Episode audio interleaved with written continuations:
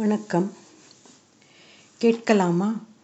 பாக்கியம் ராமசாமி எழுதிய டிகாக்ஷன் போடும் கலை. பாக்கியம் ராமசாமி அவர்களை தெரியாதவர்கள் இருக்க மாட்டார்கள். ஆனால் இந்த கதை அப்புசாமி சீதா பாட்டி கதை அல்ல. இது வேற ஒரு சிறுகதை. இந்த கதையின் பெயர் டிகாக்ஷன் போடும் கலை. கேட்கலாமா? டிகாக்ஷன் போடுவது அப்படி ஒன்றும் பெரியதொரு காரியமல்ல என்று நினைத்து கொண்டிருந்தேன். அந்த சந்தர்ப்பம் வரும் வரையில் மனைவி பாத்ரூமில் வழுக்கி விழுந்து கணுக்காலில் லேசான, அவள் பாஷையில் பயங்கரமான வலி. வெறும் ஸ்ட்ரெயின் தான், 2 நாள் ரெஸ்டாக இருந்தால் போதும் என்று டாக்டர் சொல்லிவிட்டார். ரெஸ்ட் என்பதில் காப்பி கூட போடக்கூடாது என்பதும் அடங்கும் என்பது எனக்கு தெரியாது. அதனால் வழக்கம் போல் காலை 5:30 மணிக்கு காப்பி எதிர்பார்த்து காத்து கொண்டிருந்தேன். ரிசல்ட்டுகளை எலக்ட்ரானில் எந்திரம் வினாடி நேரத்தில் அறிவிக்கும் காலம் இது. மனைவி காஃபி போடுவாளா மாட்டாளா என்ற ரிசல்ட் 6 மணிக்கு மேலுதான் தெரிந்தது. டிகாக்ஷன் நீங்களே போட்டு விடுங்கள், பாலையும் சிம்மிலே வச்சு நிதானமாக காய்ச்சி விடுங்க என்று சொல்லிவிட்டு தனது தூக்கத்தின் இன்ப எல்லைக்குள் பிரவேசித்து விட்டாள். நான் காப்பி குடித்து பழகியிருக்கேனே தவிர போட்டு பழகாதவன். ஓரளவு காஃபி நடவடிக்கைகளை எட்ட இருந்து கவனித்திருக்கிறேன். என்றாலும் அதை தெரிந்து கொள்ள எந்த ஆர்வத்தையும் வளர்த்து கொள்ளாதவன்.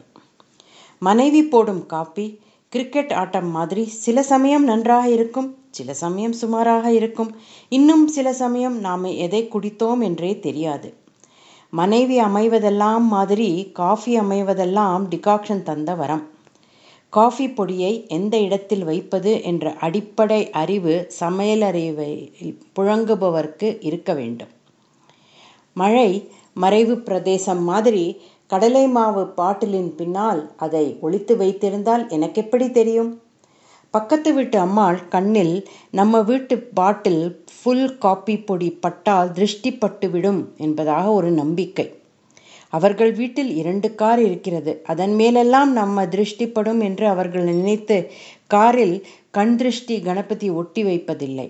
ஆனால் நம்ம வீட்டு அற்ப காஃபி பொடியை பார்த்து பக்கத்து வீட்டு அம்மாள் கண் போட்டு விடுவாளாம். எல்லாம் சைக்கோ கேஸ். காஃபி பொடி எங்கே என்றதும் அதன் இருப்பிடத்தை முனகினாள். அத்தோடு அலைவரிசை ஆஃப் ஆகிவிட்டது. காஃபி பொடியை ஃபில்டரில் போட வேண்டும் என்பதெல்லாம் தெரியாத மூடனல்ல நான். அதையும் மேல் ஃபில்டரில் போட வேண்டும் என்கிற அளவுக்கு விஷயம் தெரிந்த ஞானஸ்தன். ஆனால் எந்த ஃபில்டர் என்பதில் ஒரு புதிர் வைத்திருந்தாள். ஒவ்வொருத்தருடைய ஹாபி எதையாவது கலெக்ட் செய்வது. சிலதுகள் கீ செயின் சேகரிக்கும், சில பேர் 20 ரூபாய் நோட்டாக சேகரிப்பார்கள், சிலர் காதுக்கு மாட்டிக்கொள்ளும் ஏதோ ஒரு ஐட்டம், பொட்டு தினுசுகள், பெட்டி வகையாரா. மனைவி ஒரு ஃபில்டர் கலெக்டர். பல வகையான ஃபில்டர்கள் வைத்திருக்கிறாள். சுமார் 9-10 இருக்கும். அதாவது ஒழுங்காக அது அதனுடைய ஜோடியுடன் பொருந்தி குடித்தனம் நடத்தி கொண்டிருந்தால் சட்டென்று நாம் எடுத்துவிட முடியும். மேலதுகளும் கீழதுகளும் தனித்தனியாக ஒரு கூடையில் பளபளத்து கொண்டிருந்தன. மனைவி அதை செட் செய்து வைப்பதற்குள் தான் ஆக்சிடெண்ட் ஆகிவிட்டது. எந்த பாட்டத்துக்கு எது மேல் பாகம் என்று கண்டுபிடித்து அடுக்கி வைப்பதற்கே டங்குவார் அறந்துவிட்டது. அதற்கப்புறம் அதற்கு மூடி பொருத்தம் பார்ப்பதற்குள் முகூர்த்தமே முடிந்துவிடும் போல் ஆகிவிட்டது. நல்லவேளை அவ்விடத்திலிருந்து இன்னுமா காஃபி போட்டாகிறது என்று குரல் வரவில்லை. சற்று கணிசமான ஒரு ஃபில்டரை தேர்ந்தெடுத்த பின் காஃபி பொடி போட ஸ்பூன் தேடியதில் சகல ஸ்பூன்களையும் தேய்க்க போட்டிருப்பது தெரிந்தது. ஆனால் நான் கொஞ்சம் சூட்சும மூளைக்காரனாதலால் வேறு பாட்டில் ஒன்றிலிருந்து ஸ்பூனை எடுத்து உபயோகித்தேன். மேற்படி பாட்டிலில் இருந்தது மஞ்சள் தூளாதலால் அதன் வாசனை காஃபி பொடியில் பற்றி கொண்டு விட போகிறது என்று அலம்பிவிட்டு, சே என்ன அவசரம், ஏன் ஆர்வம், காஃபி பொடி பாட்டிலில் ஈரமாகவே நுழைத்து விட்டேன். அது ஒன்றும் சிற சேதத்துக்குரிய மாபெரும் குற்றமில்லாவிட்டாலும் நாளைக்கு கோர்ட்டு முன் பதில் சொல்லியாக வேண்டிய கட்டாயம் உள்ளது. மனைவியின் குறுக்கு கேள்விகளும் என் நறுக்கு பதில்களும் கற்பனை தான். நீங்கள் எந்த ஸ்பூனை போட்டீர்கள்? ஏதோ ஒரு ஸ்பூன். மிளகாய் பொடி ஸ்பூனா? அந்த அளவு முட்டாள் இல்லை. மஞ்சள் பொடி பாட்டில் ஸ்பூன். எல்லாம் அலம்பிட்டு தான் போட்டேன். தொடச்சிங்களா? ம் சரியா சொல்லுங்க. துடைக்காமலே போட்டிருக்கீங்க. சரியான ஞான கண்ணி. காஃபி பொடியெல்லாம் பிசு பிசுன்னு. சே, அப்புறம் ஏன் பாட்டிலை மூடலை? மஞ்சள் தூள் பாட்டிலையா? நல்லா மூடினேனே. நான் கேட்டது காஃபி பொடி பாட்டிலை. எல்லா வாசனையும் போச்சு. புளியங்கா பொடியாட்டும் ஆயிட்டுது. ஒரே நாளில் இவ்வளவு பெரிய மனமாற்றம் நிகழ்ந்திருக்கும் என்று நம்ப இடமில்லாவிட்டாலும் தப்பு தானே. இப்படியெல்லாம் கற்பனை செய்து கொண்டு மஞ்சள் பொடி பாட்டில் ஸ்பூனை ஈரம் போக வேஷ்டியிலேயே தொடைத்து காய்ந்திருப்பதை சரி பார்த்து கொண்டுதான் பாட்டிலில் போட்டேன். சே, காஃபி பொடி பாட்டிலுக்குள்ளே ஏற்கனவே ஒரு சிறு ஸ்பூன் ஒளிந்து கொண்டிருந்தது. அதுதான் அளவு ஸ்பூனாக இருக்க வேண்டும். சில சமயம் அந்த சின்ன அலுமினிய பழைய ஸ்பூனை நான் சந்தித்திருக்கிறேன். சனியனை தூக்கி எறி முதலில் என்று கூட சொல்லியிருக்கிறேன். எங்கள் வீட்டில் அம்மா ஆசையாக கொடுத்தது. பாட்டி காலத்தில் இருந்த ஆக்கி வந்த ஸ்பூனாக இருந்துருக்கு. உங்கள் கண்ணை ஏன் உறுத்துது எட்செட்ரா. அந்த பாரம்பரிய ஸ்பூனாலேயே போட்டுவிடலாம். நாளைக்கு விசாரணை கமிஷன் எந்த ஸ்பூனை போட்டீங்க என்று கேள்வி கேட்டால் கேள்விக்கு பதில் சொல்ல சாதகமாக இருக்கும். ஸ்பூனால் எத்தனை போடுவது என்பது பிரச்சனை. வாய்ஸ் கொடுக்கலாமா? நீங்கள் பெரிய ரஜினி, வாய்ஸ் கொடுக்குறீங்களா வாய்ஸு என்று எழுப்பப்பட்ட புலி உருமக்கூடும். 2 ஸ்பூன் காஃபி பொடியை குமாச்சியாக போட்டாயிற்று. அப்புறம் ஞாபகம் வந்தது. ஃபில்டரில் கொஞ்சம் சர்க்கரை போடுவாள், அப்போதான் நன்றாக இறங்குமாம். ஒரு குன்சாக சர்க்கரை போட்டேன். சாதனையில் மாபெரும் பகுதி முடிந்தது. பாலை காய்ச்ச வேண்டியது, டிகாக்ஷனுடன் கலக்க வேண்டியது, சர் சர் என்று நுரை பொங்க ஆற்றி குடித்துவிட்டு அவளுக்கும் தர வேண்டியது. பாலை காய்ச்சுவதில் ஒரு சின்ன இக்கு வந்து சேர்ந்தது. சிறிது சூடானதும் பாலில் வினோதமான கொப்புளங்கள் கிளம்பி டுப் டப் என்று வெடித்தன. உடம்பெல்லாம் நடுங்கி போச்சு. இறைவா, தெரிந்தோ தெரியாமலோ செய்த பிழையெல்லாம் பொருள் தருள்வாயப்பா என்ற பிரார்த்தனை ஈடுபடவில்லை. இத்தனைக்கும் அறிவு கெட்டிய விதத்தில் பால் பாத்திரத்தை நன்றாக தேய்த்துதான் அடுப்பேற்றினேன். இதற்குள் எந்த அன்னப்பறவையின் தலையீடும் இல்லாமல் பால் வேறு நீர் வேறு என்றாகி கட்டி தனி தண்ணி தனி இரண்டும் கலந்த தொகுதி தனி என கூட்டு சேரா கூட்டணி மாதிரி பால் அது இஷ்டத்துக்கு திரிந்து கொண்டிருந்தது. மிக அபாய கட்டம். இதை மேலிடத்துக்கு ரிப்போர்ட் செய்தால் காலையில் மாபெரும் மகாபாரத யுத்தம்தான் நிகழும். ஈராக்கிய கைதியை நிர்வாணமாக்கி அமெரிக்க பெண் சோல்ஜர் கழுத்தில் கயிறை கட்டி இழுத்து போன பயங்கர காட்சி கண் முன் வந்தது. அமெரிக்க படையினரளவு கல் நெஞ்சுக்காரி அல்ல என் அன்பு மனைவி என்றாலும் சேதாரம் செப்டம்பர் 24 ஆச்சே. ஒரு லிட்டர் பாலையும் திரிய வைத்துட்டேனே. இப்போதான் எனது பழைய எதிர்பார்ப்பு அழைப்பு வந்தது. இன்னுமா காஃபி போடுறீங்க? இதோ ஆச்சு. நான் வரட்டுமா? வேணாம் வேணாம்.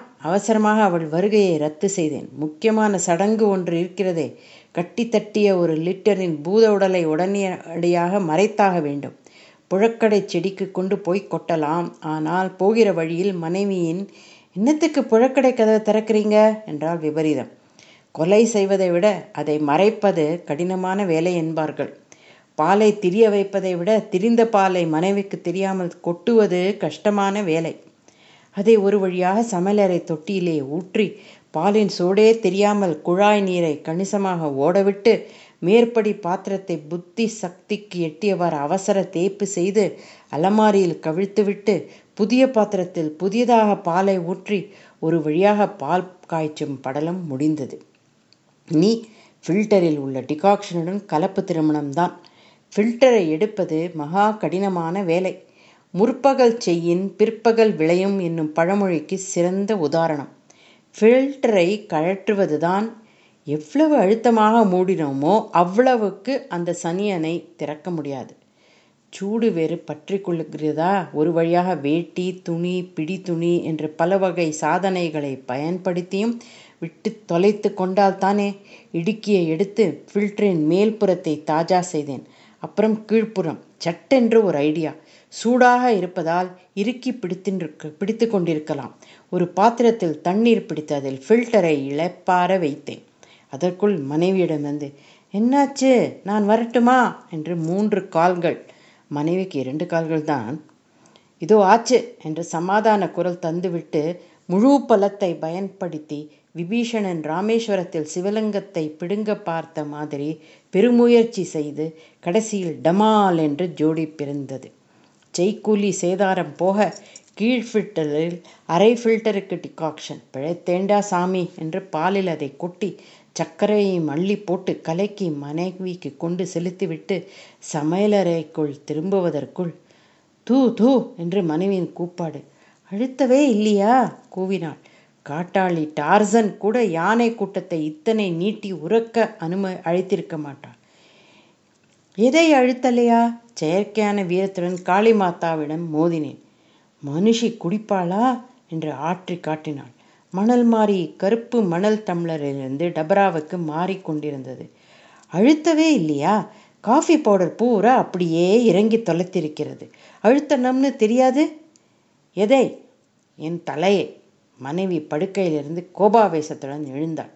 என்னை ஒரு தள்ளி கொண்டு சமையலறைக்குள் போய் ஃபில்டரை ஆராய்ந்தாள். ஒரு வாய் காஃபி போட லாய்க்கில்லை. மாடு கண்ணு போட்ட இடம் மாதிரி மேடையை கோரம் பண்ணி வச்சிருக்கீங்க. அழுத்தணம்னு தெரியாது. மனுஷன் எப்படி குடிக்கிறதாம்? எதையடி அழுத்தணம்? காஃபி பொடியை ஃபில்டரில் போட்டுட்டு கடனேன்னு அப்படியே வெந்நீரியை ஊற்றினீங்களாக்கும் வேலை முடிஞ்சிடுத்துன்னு. நான் மகா ஸ்ரத்தையுடன் செய்த காரியத்தை அவள் கடனே என்று செய்ததாக கூறியதற்கு வருத்தம் தெரிவித்தேன். அதற்குள் அவள் வேறு புது ஃபில்டரை எடுத்து புதுசாக காஃபி பவுடரை, இதனுடைய மேல் ஃபில்டர் எங்கே? அடராமா, 4 ஸ்பூன் ஃபில்டருக்கு 2 ஸ்பூன் பாட்டத்தை போட்டு தொலைச்சி காஃபி பொடியும் சரியாக அழுத்தாமல் காஃபி பொடி அழுத்தணுமா? சர்க்கரை கூட போட்டேனே. நீ போடுவியே அதே மாதிரி. உங்கள் தலை காஃபி பொடியை அழுத்தி விடணும். உங்களுக்கு என்ன இழவு தெரிகிறது? 4 ஸ்பூன் அடிக்கிற காஃபி பொடி ஃபில்டரில் 2 ஸ்பூன் பொடியை போட்டு அதையும் அழுத்தாமலே அழுத்தினேனே. ஃபில்டர் விட்டுக்கவே மாட்டேங்கிற அளவு அழுத்தினேனே.